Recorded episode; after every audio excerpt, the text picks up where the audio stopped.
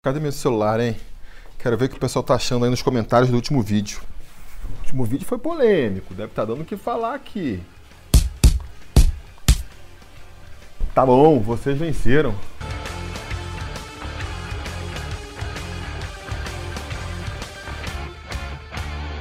Fala, torcida vascaína, Felipe Tirú de volta na área hoje para falar sobre a contratação de Yaya Touré pelo Vasco. Quer dizer, a contratação de Yaya Touré pelo Levinciano, que caso se confirme presidente do Vasco, vai contratar o Yaya Touré para o Vasco, mas pode ser que mesmo sem ele ser eleito presidente, o Yaya Touré ainda seja assim jogador do Vasco. Mas enfim, vocês estão informados aí da notícia, eu não vim aqui para trazer vocês a informação, eu vim para trazer aqui a minha opinião, o que, que eu acho aí de Yaya Touré possivelmente jogando no meio campo vascaíno. Pois bem, eu já fiz um vídeo sobre isso há uns três meses atrás, lá em fevereiro, quando houve um primeiro boato de uma possível contratação do Yaya Touré pelo Vasco, sem ainda história de Levinciano. Então é bom porque não podem nem me acusar aí de, de, da minha opinião é, tá misturada com a minha impressão sobre o Levinciano. Eu aconselho que vocês confiram lá o vídeo, caso queiram, mas eu vou repetir aqui as minhas impressões, porque eu acho que eu não me fiz muito bem entender nesse vídeo. Eu quero tentar uma outra abordagem aqui hoje para ver se eu consigo expressar melhor, deixar mais claro por que que eu não aprovo, não aprovo a contratação de Yaya Touré, nem de jogadores é, com o mesmo estilo, com o mesmo perfil. Por que que eu acho que trazer jogadores internacionais renomados não é solução para o nosso clube Vasco da Gama. É, a minha opinião ela é formada a partir de, de dois fatos. Eu parto de dois fatos que eu acho que são assim é, consensos para construir a minha a opinião. O primeiro é que nós vivemos num mundo completamente aí globalizado, interconectado. A gente vive a era da informação, a era do Big Data, a ponto da gente aqui no Brasil, caso a gente queira acompanhar, sei lá, um jogador armênio que joga na segunda divisão do campeonato vietnamita, a gente possa, a gente consiga ver é, todos os jogos dele, baixar a ficha, saber ali as suas estatísticas, quantos gols ele já fez, quantas assistências, qual é o aproveitamento dele. Isso tudo está disponível aí pela internet e bem acessível também. Qualquer um aí, é, se tiver ali a, a paciência, descobrir os sites certos e, e botar algum dinheiro, consegue ter esse tipo de informação. E aliado a isso, o segundo fato que a gente tem aí, que eu acho que também é consenso, é o fato de que o futebol virou um grande mercado, um mercado que envolve muito dinheiro e que por conta disso se profissionalizou e se especializou de uma maneira inacreditável. Então a gente tem aí agentes, analistas, empresas, agências, milhares e milhares de profissionais super gabaritados, ganhando muito bem, com um orçamento para estar pesquisando ao redor do mundo como ganhar mais dinheiro, como maximizar seus lucros, e isso se dá muito através da negociação de jogadores. Então, a partir desses dois elementos, a partir desses dois fatos concretos, primeiro, o de que o mundo está interconectado e todo mundo sabe o que está acontecendo em qualquer parte do mundo. E segundo, de que existe todo um mercado muito interessado em saber como estão os jogadores, quem são os melhores jogadores, quem são os melhores negócios. A partir desses dois fatos, eu chego a uma conclusão que me parece óbvia. Não existe mais segredos no futebol. Não existe isso de você conseguir estar vendo algo que ninguém mais viu. Uma sacada genial, aquele jogador que está ali escondido, ninguém percebe, só você percebe. Eu acho que acreditar nessa hipótese é uma certa ingenuidade. E eu acho que é ingênuo, por exemplo, você achar que só o Vasco e o Botafogo perceberam que tem um astro internacional aí, craque, é, de nível é, mundial, dando sopa por aí e, e que pode ser aproveitado, né? Essa é uma leitura que a gente não pode fazer. Tem que entender por que que dentro dessa possibilidade de milhares de times ao redor do mundo que poderiam contratar o Yaya Touré, ele veio parar justamente no Vasco. O que aconteceu aí, né? Porque, vamos lá, o futebol então tá globalizado e todo mundo tá sabendo sobre todos os jogadores ao redor do globo. A partir daí, qual é o mercado principal para esses jogadores irem? A Europa, né? A Europa ali ocidental, grandes ligas da Europa, como a Inglaterra, como a Espanha, a Itália, a Alemanha. Abaixo disso você vai descendo ali a graduação até chegar a, ao segundo, terceiro escalão da Europa, sei lá, Finlândia, Dinamarca, a Ucrânia, a Turquia, também são ligas que, que têm um poder econômico maior do que aqui no Brasil. Fora isso, a gente ainda perde para outras ligas ao redor do mundo, Ali no Oriente Médio, né, os países árabes, muitos têm mais dinheiro para contratar do que a gente. A China, o Japão, os Estados Unidos. E aí, não sei, talvez uma Austrália, um México também tenham aí um poder financeiro que, que começa a, a ficar mais equilibrado com o nosso. E dentro do próprio Brasil, a gente também tem a concorrência aí direta dos nossos adversários, né? O Vasco aí, entre os clubes mais clássicos e tradicionais do Brasil, acho que tem menos poder de fogo que, que a maioria dos adversários, né? Menos estrutura, menos dinheiro, menos competitividade do que, sei lá, dez, nove dos, dos doze grandes do, do Brasil, né? Acho que a gente está ali mais ou menos em pé de igualdade justamente com o Botafogo e com o Fluminense. Com os outros a gente já está ficando um pouco para trás. Sem contar outros times menos tradicionais que também já estão passando à nossa frente ali, É, na hora de, de poder de fogo de contratação, como são o caso de Atlético Paranaense, Bahia, eventualmente até um Fortaleza da vida aí, consegue ter mais poder de fogo é, do que a gente. Então, para cada jogador, para cada craque, cada ídolo consagrado que a gente vai disputar, a gente tem que ter a consciência de que está disputando com todos esses. E com muitas chances de ficar para trás. Por tudo isso que eu falei aqui. A gente está atrás em quesito de poder financeiro, pagar um bom salário, até mesmo na credibilidade de conseguir pagar em dia. A gente está aí com o salário atrasado há muito tempo, então o Vasco já tem essa pencha aí de, de clube mal pagador. Questão de estrutura, estamos montando um C T agora, fala-se em reforma de São Januário, mas é uma estrutura que ainda não está posta. E também na questão de competitividade, né? Não é um time em que se um jogador chegar agora, É, vai estar tá aí disputando títulos, tendo chance de ter um destaque é, pelo desempenho da equipe em si. A gente está atrás de tudo isso. Por conta disso, é que eu defendo muito que o Vasco justamente não deve procurar esses jogadores já consagrados para se contratar.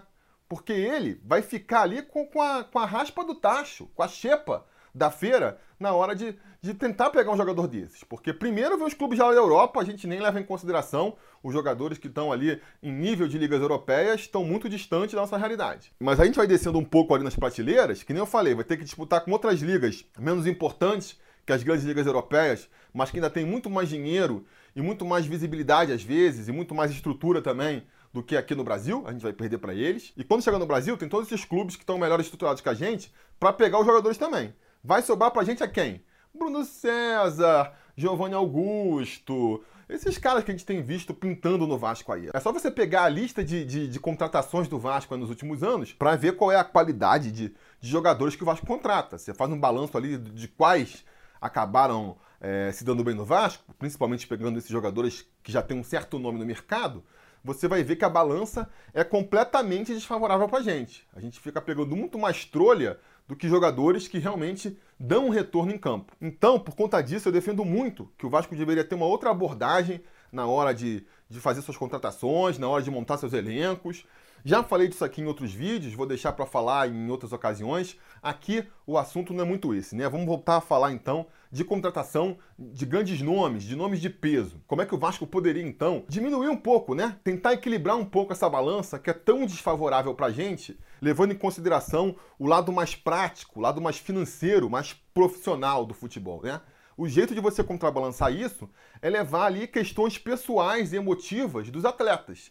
Se você pega um atleta que tem uma razão pessoal para querer jogar no Vasco, isso pode contrabalançar um pouco mais a questão financeira e, e econômica e pragmática que faria ele escolher outros clubes. O que, que eu estou falando aqui? O exemplo mais crasso são os jogadores que têm um envolvimento pessoal com o Vasco e por isso querem jogar no Vasco, né? Jogadores que foram formados nas divisões de base do Vasco, ou que já jogaram no Vasco e criaram um laço afetivo com o Vasco, ou que são vascaínos e têm o desejo de jogar no Vasco. Eu acho que se a gente for atrás desse tipo de jogador, a gente tem um pouco mais de chance de, de equilibrar essa balança aí, né?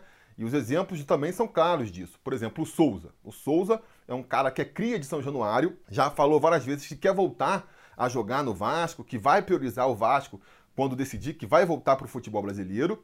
Então é a chance da gente conseguir contratar um jogador que pode voltar para o Vasco ainda com lenha para voltar. É um jogador que, quando quiser voltar para o Brasil, com certeza poderia receber propostas de São Paulo, de Grêmio, que são é, clubes onde ele já jogou e, e causou uma boa impressão. Um Atlético Mineiro aí, que está tá pegando um aporte grande de dinheiro, poderia querer investir no Souza. Mas se ele quiser voltar pro Vasco, ele tiver ali aquela opção pessoal de não, eu quero ir pro Vasco porque eu sou vascaíno, porque eu sinto que eu tenho uma dívida moral com o Vasco, o Vasco sai na frente dessa negociação, se aproveita desse efeito é, emocional do jogador para poder conseguir é, a contratação. Mesma coisa vale para o Juninho, por exemplo, né? Há uns anos atrás, o Juninho não é cria do Vasco, mas jogou muito tempo aqui, criou essa identificação com a torcida, soube valorizar essa, essa idolatria que a torcida tinha por ele. E quando resolveu voltar para o Brasil, ele também chegou a ser sondado por outros clubes, o Corinthians e o São Paulo, eu acho que consideraram contratar ele, mas ele priorizou voltar para o Vasco, até reduzindo bastante o salário, porque sentia ali que tinha uma obrigação moral e sentia que seria bom para a história dele e tudo mais. Então o Vasco se beneficiou mais uma vez dessa questão emocional para conseguir trazer um jogador ainda de ponta. E essa aí, não se enganem, vai ser a, a esfera onde o Vasco realmente pode conseguir ainda trazer um jogador aí que, que rivalize com, com outros clubes melhores financeiramente, que deixe outros clubes melhores financeiramente realmente com inveja da gente. Poxa, queria ter o Juninho no meu time. Poxa, queria ter o Souza no meu time. Acho, e me parece óbvio, né, que quando o jogador em questão quer jogar no Vasco, e especificamente no Vasco, a gente consegue uma vantagem considerável aí na hora de fazer a negociação. Agora, existem outros tons aí de, de vantagem que a gente pode aproveitar também. Por exemplo, o fato do jogador ser brasileiro. Eu estou falando aqui de uma realidade de um mercado internacional, onde o jogador pode ir jogar em qualquer parte do mundo, na Europa, na Ásia, na América do Norte, na África, eventualmente. O mercado internacional está todo aberto para ele. Mas se o cara for brasileiro, em algum momento da carreira, ele pode ter o desejo pessoal de querer voltar para o seu país, né? Ele sai pelo mundo aí, né, para poder fazer seu, seu pé de meia, conseguir salários que não conseguiria aqui no nosso mercado é, brasileiro, mas eventualmente, em algum momento da carreira, é, o futebol dele vai decaindo e as propostas internacionais vão diminuindo e vão se aproximando da realidade brasileira. E aí, nesse momento, a questão íntima do jogador começa a pesar mais. Ele pensa, não, beleza, até poderia ganhar um pouquinho mais ali no, no Catar, poderia ganhar um pouquinho mais no Japão, mas já tô com saudade do meu arroz com feijão, do meu pagode, ficar perto da minha família. Então eu vou voltar pro Brasil, eu quero voltar pro Brasil, deixa eu ver lá no Brasil algum time que me acolha. A partir desse momento, a concorrência, que é com centenas de clubes ao redor do mundo, se reduz ali a esses vinte clubes, mais ou menos, com quem o Vasco vai disputar o jogador. A concorrência já se reduz drasticamente. A gente ainda vai estar em desvantagem em relação a muitos clubes brasileiros que têm mais dinheiro que a gente, mais estrutura que a gente, né? Passa hoje em dia mais confiança do que a gente, que nem eu já comentei aqui, mas já é menos concorrência. Se o cara quer voltar pro Brasil, já é menos concorrência. De repente, os outros clubes é, já comprometeram ali o seu orçamento com outros jogadores, já estão apostando aí em repatriar outros craques internacionais e acaba sobrando uma rebarbazinha boa pro Vasco, né? O Vasco também tem uma outra vantagem, que é o fato de, de ser um clube carioca, jogar no Rio de Janeiro, que é uma cidade icônica, uma cidade aí que todo brasileiro gostaria de conhecer, ainda mais se vier com dinheiro para a cidade, né?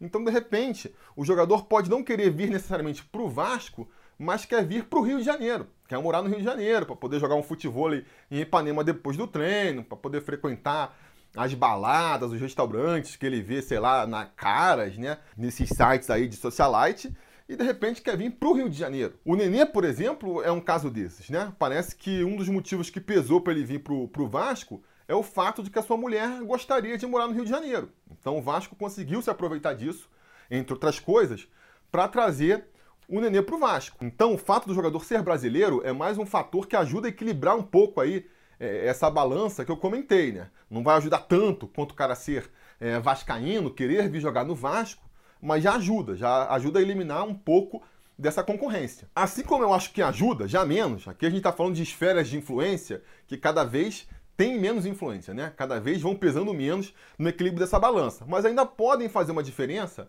por exemplo, se o jogador for sul-americano. Ele não é brasileiro, mas ele é sul-americano, está seguindo ali o mesmo roteiro do brasileiro, saiu pelo mundo para fazer aí seu pezinho de meia, para encher o bolso de grana, já conquistou um certo dinheiro, já está começando ali a, a ter propostas não tão vantajosas e já pode botar outros critérios na balança, além do critério financeiro. Então, de repente, um jogador sul-americano que está num clube europeu ali, de médio porte, ganhando, sei lá, duzentas estalecas, vai acabar seu contrato, ele pode renovar com aquele clube, ele tem uma proposta, sei lá, da China para ir ganhando duzentas e trinta estalecas, tem uma proposta dos Estados Unidos para ir ganhando cento e oitenta estalecas, tem é, uma proposta aí da, do Brasil, do Vasco, para ganhar, sei lá, cento e cinquenta estalecas, e tem uma proposta para voltar para o seu país, sei lá, a Colômbia, né? Não sei, o Equador, o Chile, para ir ganhando oitenta estalecas, vamos dizer assim, né? Diante desse cenário, ele pode pensar o seguinte: bom, pô, se eu voltar para o meu país, eu vou ganhar menos da metade do que eu poderia ganhar renovando aqui com o meu clube ou indo para a China. Mas, por outro lado, eu tô cansado já também de viver num país frio, que não fala a minha língua, que, que é uma cultura diferente. Então, de repente, eu posso ficar no meio termo aí, ir pro Brasil, vou ganhar menos do que eu ganharia aqui, mas também não tão menos, né? Vou ganhar mais ainda do que eu ganharia no meu país de origem e vou estar perto, vou estar perto do meu país. Aqui eu tô a doze horas de distância da, da minha cidade. No Brasil, de repente, eu fico a cinco, quatro horas de distância, né? Num voo de avião, eu vou para um país que tem uma cultura bem mais parecida com a minha, que tem um clima bem mais parecido com o clima do meu país, que fala uma língua muito próxima da minha. Nas minhas andanças aqui pela Europa, pelo, pelo mundo, já conheci muito jogador brasileiro e me dei bem com os caras, eu sei que são os caras brincalhões, legais. Ah, beleza, então eu vou pro Brasil, sabe? É, um, é o meu termo ali entre ter um retorno financeiro e ter uma, uma qualidade de vida também. O jogador sul-americano, acho que pode pensar assim, e não por acaso a gente vê muitos jogadores sul-americanos desembarcando aqui no Brasil também, né? Mas aí, de novo, a concorrência, ela passa a ser um pouco maior. Ela passa a ser um pouco menos benéfica pro Vasco, vamos dizer assim. Não só porque é, nesse cenário acaba tendo uma ampliação aí da concorrência, né? Além dos outros vinte clubes brasileiros, a gente ainda pode incluir outros clubes sul-americanos aí que eventualmente também possam fazer uma proposta à altura, né? Vamos supor que seja um colombiano que a gente tá falando.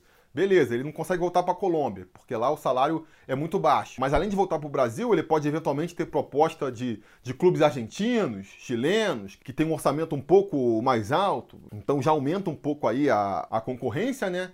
E além de ter outros elementos que, que eventualmente podem não ajudar o Vasco. Por exemplo, se o cara for uruguaio, paraguaio, de repente para ele é mais interessante fechar com um clube é, do Rio Grande do Sul, do, do Paraná, que vai estar mais próximo ali é, da casa dele. De repente o cara quer fechar com Goiás, por exemplo. Goiás tem um dinheiro ali, consegue oferecer mais ou menos o mesmo que o Vasco, tem mais ou menos a mesma estrutura que o Vasco, até um pouco melhor, e está mais perto ali da Bolívia, se o cara for um boliviano, do Paraguai. Então, às vezes, isso pode contar contra, né, o Vasco. De repente, para esses jogadores sul-americanos, morar no Rio de Janeiro não tem um peso, uma mística tão grande quanto para os brasileiros. Então, eu acho que, que você já perde muito É, desse, dessa influência, esse, esse contrapeso aí nas negociações, o Vasco já perde muito. Mas ainda tem alguma coisa, ainda tem alguma coisa que se perde quando a gente está falando de jogadores do resto do planeta. Jogadores europeus, asiáticos, africanos, sabe? É difícil de imaginar que um jogador que nunca botou os pés no Brasil, não tem nenhuma ligação aqui com o Brasil, não tem a proximidade da língua, não tem a proximidade da cultura, É, vá botar aí na, naquela balança que a gente comentou, algo pessoal que vá fazer contrapeso à questão puramente financeira e profissional é, do contrato. Se não tiver um, um caso, uma exceção muito rara, né, sei lá, tipo o Sidorf, o cara era casado com uma brasileira, botafoguense e fanática.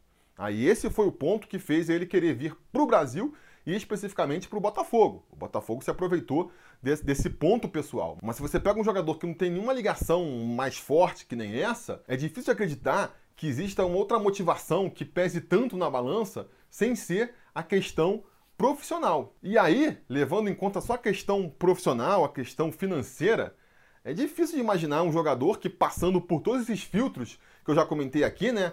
Times da Europa, times do segundo, terceiro escalão da Europa, times do Oriente Médio, times da Ásia, times dos Estados Unidos, times do restante da América do Sul, até chegar aqui no nosso nível, na capacidade orçamentária e estrutural do Vasco, pro cara topar, é difícil acreditar, né? Que um cara que passe por todos esses filtros, levando em consideração só um aspecto mais, mais prático e mercadológico da negociação, chegue aqui no Vasco da Gama ainda sendo um jogador com capacidade para entregar alguma coisa em campo. Porque, insisto, a gente vê aí como o mercado se agita e como não existe mais segredo. Quando pinta um nome na área, tem vários clubes já negociando ao mesmo tempo. O Vasco já sentiu isso na pele aí. Dois exemplos claros do ano passado, por exemplo, foram o Gerson, que chegou a ser cotado no Vasco antes de ir para o Flamengo, e também o próprio Jorge Jesus, que não é jogador, é técnico, mas segue a mesma lógica. Ele foi cotado no Vasco, o Vasco chegou a conversar com ele, não chegaram ali no número satisfatório, de repente ele foi negociar com o Atlético Mineiro, quando passou alguns meses ele estava lá fechando com o Flamengo. Por quê? Porque o mercado sabe, o mercado se autorregula.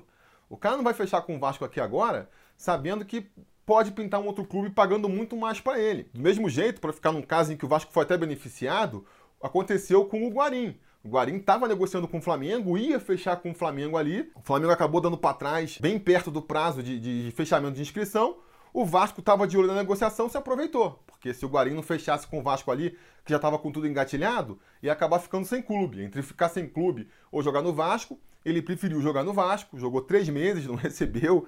Foi uma tragédia, mas aí já criou esse vínculo pessoal. Gostou ali da idolatria que a torcida deu para ele e acabou querendo renovar, apesar de tudo. Então acabou sendo um caso aí onde, pelas circunstâncias, o Vasco acabou se beneficiando. Mas, de maneira em geral, a gente vê o Vasco se dando mais pior do que melhor nesse tipo de negociação, né? Já virou até meme lá, o famoso especulado no Vasco, o jogador X fecha com outro time. Porque o Vasco tem menos para oferecer. Quanto menos ligação emocional, quanto menos capital emocional e pessoal o Vasco tiver para negociar com o jogador, mais difícil vai ser para o Vasco de atrair um jogador realmente qualificado para o clube. Infelizmente, essa é a realidade do Vasco e vai ser assim enquanto a gente não arrumar nossa casinha, entendeu? Enquanto a gente não se arrumar financeiramente para voltar a pagar em dia e voltar a recuperar a fama de ser um clube bom pagador, enquanto a gente não aumentar as nossas receitas para poder oferecer um salário maior, poder ser mais competitivo no que tange aí a questão do, do, do retorno financeiro, enquanto a gente não melhorar nossas estruturas, né? Estamos construindo C T, fala-se em reforma de São Januário, e melhorando nosso time para ficar mais competitivo e a gente voltar a ser um time que pelo menos pode beliscar um, um título aí e ir mais longe nas competições. Enquanto a gente não organizar tudo isso, a gente não vai conseguir ter poder de barganha para negociar é, de igual para igual com outros competidores internacionais. A gente vai ficar sempre com a xepa, com a rebarba. E é diante dessa realidade que a gente chega aí na contratação do Yaya Touré. Seguindo essa lógica que eu tô falando, por que que um jogador de nível internacional, um jogador aí que já foi um dos melhores da Europa, destaque do Barcelona, destaque do, do Manchester City, por que que um jogador desse ia preferir fechar com o Vasco, diante de todos os problemas que o Vasco enfrenta atualmente, ao invés de fechar com qualquer outro clube do mundo? Será que não tem nenhum outro clube da China, do Japão, da Turquia, da, dos Estados Unidos, que pode oferecer um salário bem melhor do que o Vasco está oferecendo? Que pode oferecer uma estrutura bem melhor do que o Vasco está oferecendo? Que pode oferecer um time bem mais competitivo do que o Vasco está oferecendo? Ou será que só Vasco e Botafogo é que estão interessados no jogador mesmo? E se no mundo inteiro só tem Vasco e Botafogo interessados no jogador, por que que isso está acontecendo? Por que não aparecem mais interessados no futebol do Yaya Touré? Se é um futebol que ainda faz tanta diferença em campo. Ah não, mas o Yaya Touré, ele se encantou pelo projeto do Vasco, pelo projeto do Levin, porque ele é negro e o Vasco tem essa história bonita aí contra o racismo e ele quer ajudar na campanha contra o racismo.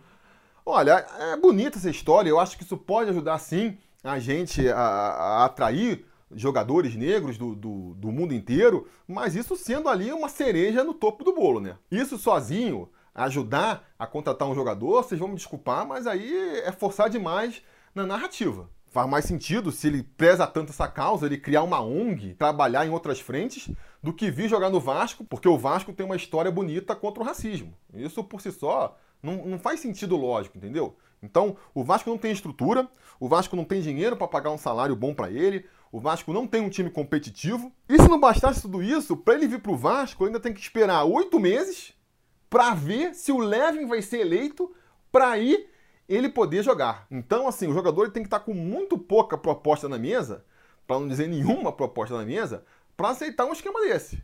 Ah, não, vou aceitar aqui para fechar com esse clube, que não tem nenhuma garantia de que vai me pagar, para eu ir jogar só no ano que vem, se o cara for eleito. Quer dizer, pode chegar no ano que vem e eu estar sem clube. E aí, o que que eu faço? Sabe, eu tô me comprometendo com esse cara aqui, correndo o risco de chegar lá no final e não jogar em clube nenhum, tem que ser um jogador que está disposto a, a se aposentar mesmo, caso a parada não role. E aí, insisto, né? Para ele chegar nessa situação de, ah, se isso não rolar, me aposento, é porque não deve ter proposta de mais clube nenhum do mundo.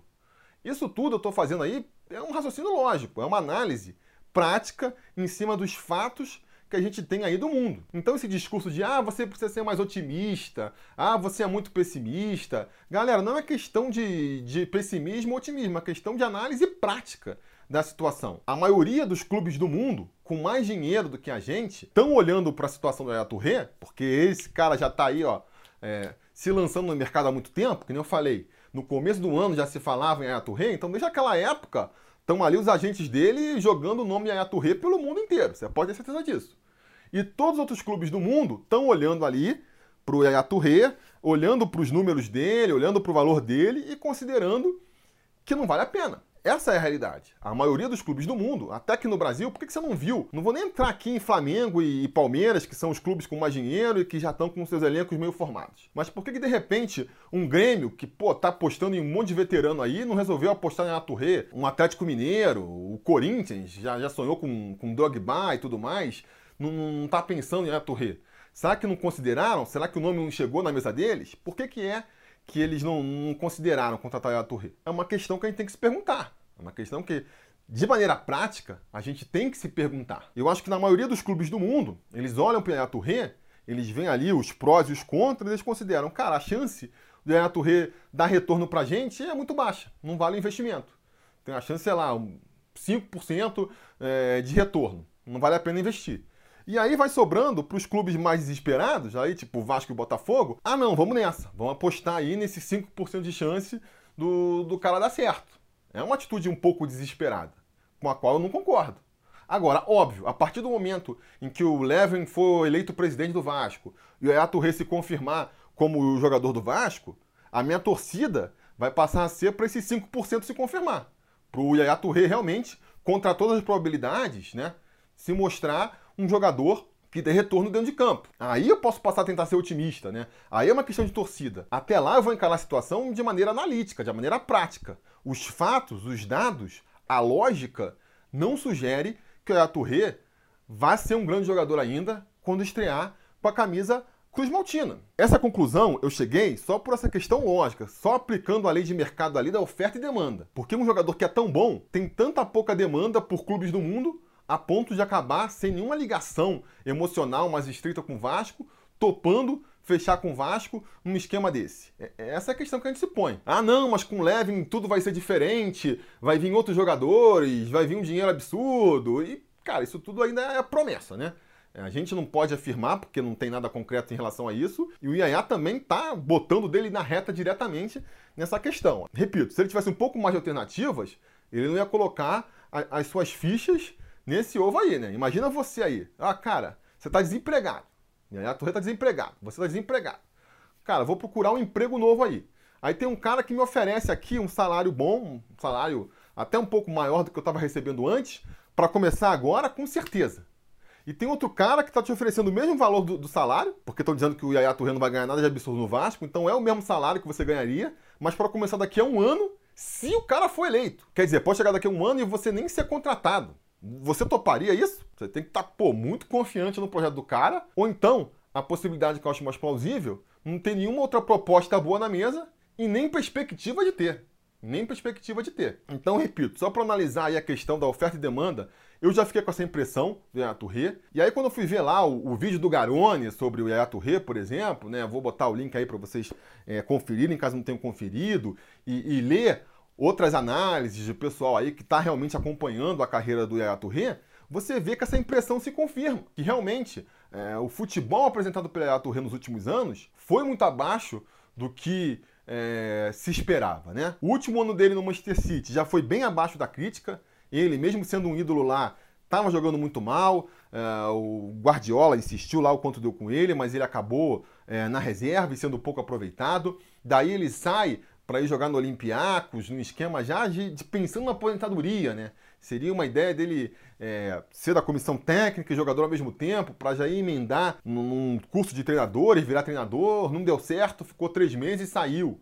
foi para a China, um time da segunda divisão chinesa, jogou muito pouco por lá também. O time até subiu para a primeira divisão, mas não quis renovar com o Yaya Touré, e aí ele ficou desempregado, ele também estava desmotivado por lá, toda essa questão. E tá sem jogar desde então, tá sem jogar aí já faz alguns meses, vai ficar mais um tempão sem jogar para poder jogar no Vasco. Então estamos falando de um jogador que no ano que vem vai ter trinta e oito anos, chegando de mais de um ano parado para tentar recuperar seu ritmo de jogo, para ir, eventualmente, né, dar o seu retorno dentro de campo pro Vasco. Cara, as chances disso dar certo são muito baixas. Ah, não, mas o Alex Evangelista já falou que consegue recondicionar ele, vai tentar para isso. Eu já falei outras vezes, né? Acredito que o cara realmente tem a confiança de que pode recuperar o Yaya Touré. O que não significa que ele vai conseguir recuperar o Yaya Touré, né? Ele também tinha a confiança de que ia recuperar o Felipe Gabriel e não conseguiu. Então, assim, o cara pode muito, mas não pode tudo. Não dá pra... Porque ele falou que vai recuperar, que a gente vai acreditar que realmente é, ele vai recuperar, sabe? Então as chances de recuperação são baixas, o mercado de maneira geral vê isso e por isso não tem confiança, e o Vasco e o Botafogo, que são times mais desesperados por uma solução mágica que, que resolva o time, que apostam nesse tipo de solução, né? Aí, de novo, vai ter lá o P V C falando, né, que, que a procura pelo Yaya Touré é, demonstra ali a, a decadência do Vasco. O torcedor vai ficar chateado, porque, pô, usou a palavra decadência, é forte, aonde contratar o Yaya Touré é decadência, outros fatores. É, é chato, é chato ouvir que o time está decadente, mas o sinal que passa para o mercado é esse. Você tentando trazer um jogador que para o resto é, do, dos mercados do mundo, né? É, já é um jogador que, que não serve mais, de repente você traz na expectativa de que ele renasça aqui. É uma atitude desesperada, sabe? O torcedor vascaíno acha que isso vai trazer marketing, o mundo inteiro é, vai estar tá olhando pro, pro Vasco, porque contratou o Yaya Touré. De repente o mundo inteiro tá olhando só com curiosidade, sei lá, tipo quando o Bangu contratou o Louco Abreu. Você fala, pô, que maneiro, né? Bangu contratando o Louco Abreu, mas por acaso alguém começou a querer ver os jogos do Bangu porque tinha o Louco Abreu? Sei lá, quando o Mogi Mirim pegou também lá o Rivaldo com quarenta anos para jogar, alguém começou a olhar com mais atenção para o Mogi Mirim? Uh, acho que assim, só trazer o jogador por si só, porque ele foi um jogador que teve nome em algum momento da carreira dele, isso é pouco para o marketing. A questão do marketing, aí que o pessoal fala, ah não, ele vai atrair marketing, vai vender camisa, isso funciona só até a página dois também, sabe? Se não tiver uma comprovação em campo, se ele não corresponder em campo, essa parte do marketing extracampo, ela não vem a reboque. Ela, ela funciona como uma a mais, né? O cara tá jogando dentro de campo, tá mandando bem, tá fazendo time vencedor, e aí, em cima disso, você joga. Ah, porra, o cara, a história dele, a, a luta dele contra o racismo e tudo mais. Agora, isso sozinho, sem ter o, o cara dentro de campo jogando, não, isso não roda sozinho, sabe? Isso aí funciona no começo. Depois que o resultado não vem, isso acontece. E as chances de vir, eu, eu pelos fatos, né, nem otimismo nem pessimismo, baseando nos fatos, eu acho muito difícil de acontecer. Agora, tô falando isso aqui para dar minha opinião aí, que muitos pediram sobre a Touré. Sem a menor esperança de que isso vá fazer alguém mudar de ideia, porque já sei que o vascaíno que abraçou a ideia de que vem o Yaya Touré, de que ele, pô, mesmo mancando, ainda joga melhor que qualquer outro jogador brasileiro, que talento não se perde, que quem sabe não desaprende, e todas essas frases aí para justificar a contratação, eu sei que o cara não vai mudar de ideia. Só se o Yaya Touré realmente vir jogar e não funcionar, que ele vai falar, ah, pô, não deu certo, não, não tinha como saber. Então o torcedor que tá iludido, quer ver logo um Vasco super poderoso de novo, ele vai comprar essa ideia, já comprou essa ideia, né, de que tá vindo aí o Yaya Touré do Manchester City para jogar no Vasco e que ele vai resolver o meio campo do Vasco, vai realmente fazer um diferencial dentro de campo. E não vai mudar de ideia. Não vai abrir mão dessa ideia. E nesse sentido, eu acho que foi uma jogada de marketing excelente do Levinciano. O cara mandou muito bem, porque ah, o melhor momento para ele aproveitar aí esse marketing, independente do Yaya Touré trazer resultado ou não para o Vasco, é justamente esse período onde ele não pode jogar. O melhor momento da contratação do Luiz Fabiano, que talvez tenha sido o jogador aí é, de mais renome que o Vasco contratou nos últimos tempos, o melhor momento dele no, no Vasco, onde ele deixou a torcida mais eufórica, foi quando ele chegou no aeroporto. Ali, quando ele chegou no aeroporto, é, Aerovasco para receber ele, a torcida encantadona. Quando chegou para a coletiva, falou que não poderia, ia demorar um tempo para estrear ainda, já, já arrefeceu um pouco ali o entusiasmo. Aí o cara entra no final do jogo, ainda fora de forma, se contude, não vai de novo. Então a cada partida, a cada rodada sem jogar, a cada rodada que o cara jogava e mostrava mais uma contusão, aquele otimismo foi esfriando, esfriando, até o ponto de que ele estava lá e ninguém muito mais levava em consideração que o Luiz Fabiano estava no Vasco. Com o Yaya Touré agora, o Levinciano conseguiu fazer esse período, é, brincando aqui, entre a chegada do avião, se estender por oito meses. Porque enquanto ele não puder entrar em campo, porque o Levinciano é, não está eleito, por todo esse período aí, o vascaíno que está imaginando que a Yaya Touré vai comer a bola, não tem nada que vai fazer ele mudar de ideia. O pessoal até brincou aí, né, que se a capa for inteligente, já lança aí um uniforme novo com o número quarenta e dois, e é verdade, tem que aproveitar essa hora. Essa hora da expectativa, essa hora da euforia, nessa hora onde a, a imaginação permite tudo, é a hora que o, que o torcedor vai estar mais eufórico. É a hora que o torcedor vai estar mais eufórico. E isso, com certeza, vai bombar a candidatura do Levin. Muita gente vai comprar aí esse discurso de que tá vendo, e que nem eu trouxe aqui o Yaya Touré, eu posso trazer outros craques internacionais, a gente vai montar realmente aí o, a Sele Vasco e tudo mais. E isso vai bombar a candidatura do Levin. E se ele for eleito, o objetivo dele tá conquistado. Aí se chegar lá na frente, de repente nem pode. Pô, me machuquei nesse meio tempo e decidi que não vai dar. Ou ele vem, treina aqui um tempinho e não, tá difícil, não vai dar. Vai importar pouco, né? Pro Levy vai importar pouco, porque o objetivo principal ele já conseguiu, que foi ter usado ali o Yaya Touré como uma espécie de cabo eleitoral dele. Porque até pro Vasco, se a gente considerar o lado simplesmente esportivo e, e técnico e prático da coisa, não faz sentido fechar com um jogador faltando tanto tempo para a próxima temporada. A gente nem sabe como é que vai ser, até por conta de tudo que está acontecendo, qual vai ser a realidade da próxima temporada.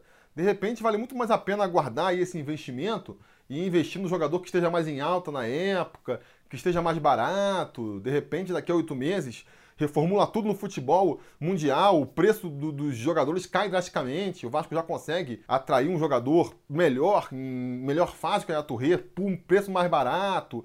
Então, assim, não faz muito sentido do ponto de vista prático. A jogada aí é claramente de marketing, né? É uma campanha, é uma jogada eleitoral para eleger o Levinciano. E nesse sentido, dá para ver nas redes sociais que ele tá mandando muito bem, tá? Só se fala de Levinciano, só se fala de Yaya Touré, todos os canais, todos os sites, tudo que perfil, Instagram, que fala sobre o Vasco, tá falando de Yaya Touré, né? Tá aproveitando que não tá tendo jogo de futebol, tá servindo muito bem para ele. E nesse ponto aí tem que tirar o chapéu, realmente mandou bem.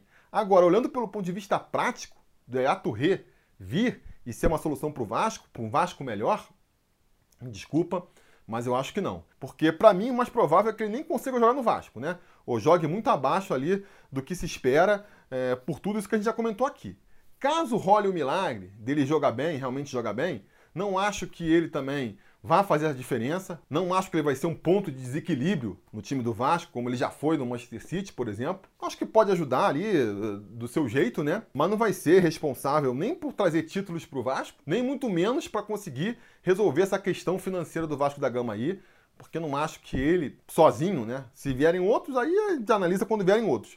Mas ele sozinho, não acho que, que vai conseguir fazer disparar seus torcedor, venda de camisa, é, trazer patrocínio. Ah, o Levin falou que vai vir um patrocínio. Beleza, se vem um patrocínio atrelado a ele, que pague o salário dele, que não faça ele aumentar a dívida, já não deixa de ser um alento. Mas vai resolver a dívida do Vasco, a situação financeira do Vasco, que é o grande problema que tem que ser combatido? Isso, esse tipo de decisão aí, eu acho que não resolve. Beleza, galera? Essa é a minha opinião. Muitos perguntaram, tô dando aqui. Eu sei que vai desagradar aí uma imensa parte da torcida vascaína, que tá empolgada, que quer acreditar, mas, que nem diz a Xuxa, esse é o meu jeitinho. Eu, eu gosto de ser prático, uma análise mais fria, sem deixar me levar pela emoção. E aí, se você for levar por esse lado, você pode ver que grandes analistas do futebol, que, que olham a situação por esse prisma, eles também estão indo nessa linha, né? De que a Touré tende a ser mais um tiro na água. Enfim, só vamos saber ano que vem se e quando o Yaya Touré estrear pelo Vasco. Fica aqui a minha visão agora, um ano antes, e lá no ano que vem, se for o caso, a gente volta para comentar, para ver quem é que estava errado, quem é que estava certo eu não vou ter nenhum problema em chegar aqui no ano que vem e falar que estava viajando. Yaya Touré realmente calou minha boca, eu vou ter o maior prazer, né? Yaya Touré levantando a taça, Balotelli, Abramovic, Vasco campeão é, da Libertadores, é o que eu quero ver mais. Agora, não é porque eu quero que eu vou acreditar que isso vai acontecer só pela nossa vontade, né? A gente tem que ser mais crítico e analítico na hora de comprar essas ideias. Essa, pelo menos, é a minha postura. Beleza? Eu vou falar mais sobre isso aí, sobre essa questão do, da ousadia do Vasco, se vale arriscar tudo ou não, até como um, um segundo vídeo aí da, daquele meu primeiro, falando sobre o Levinciano, baseado nos comentários de vocês lá. Tô pensando em fazer um segundo vídeo falando sobre toda essa questão aí. Beleza? Tá combinado? Então tá combinado. A gente vai se falando. A realização desse vídeo só foi possível graças ao apoio inestimável dos conselheiros do Sobre Vasco. Ajude você também ao Sobre Vasco continuar no ar, se tornando um apoiador em apoia ponto se barra Sobre Vasco ou sendo um membro do canal aqui no YouTube.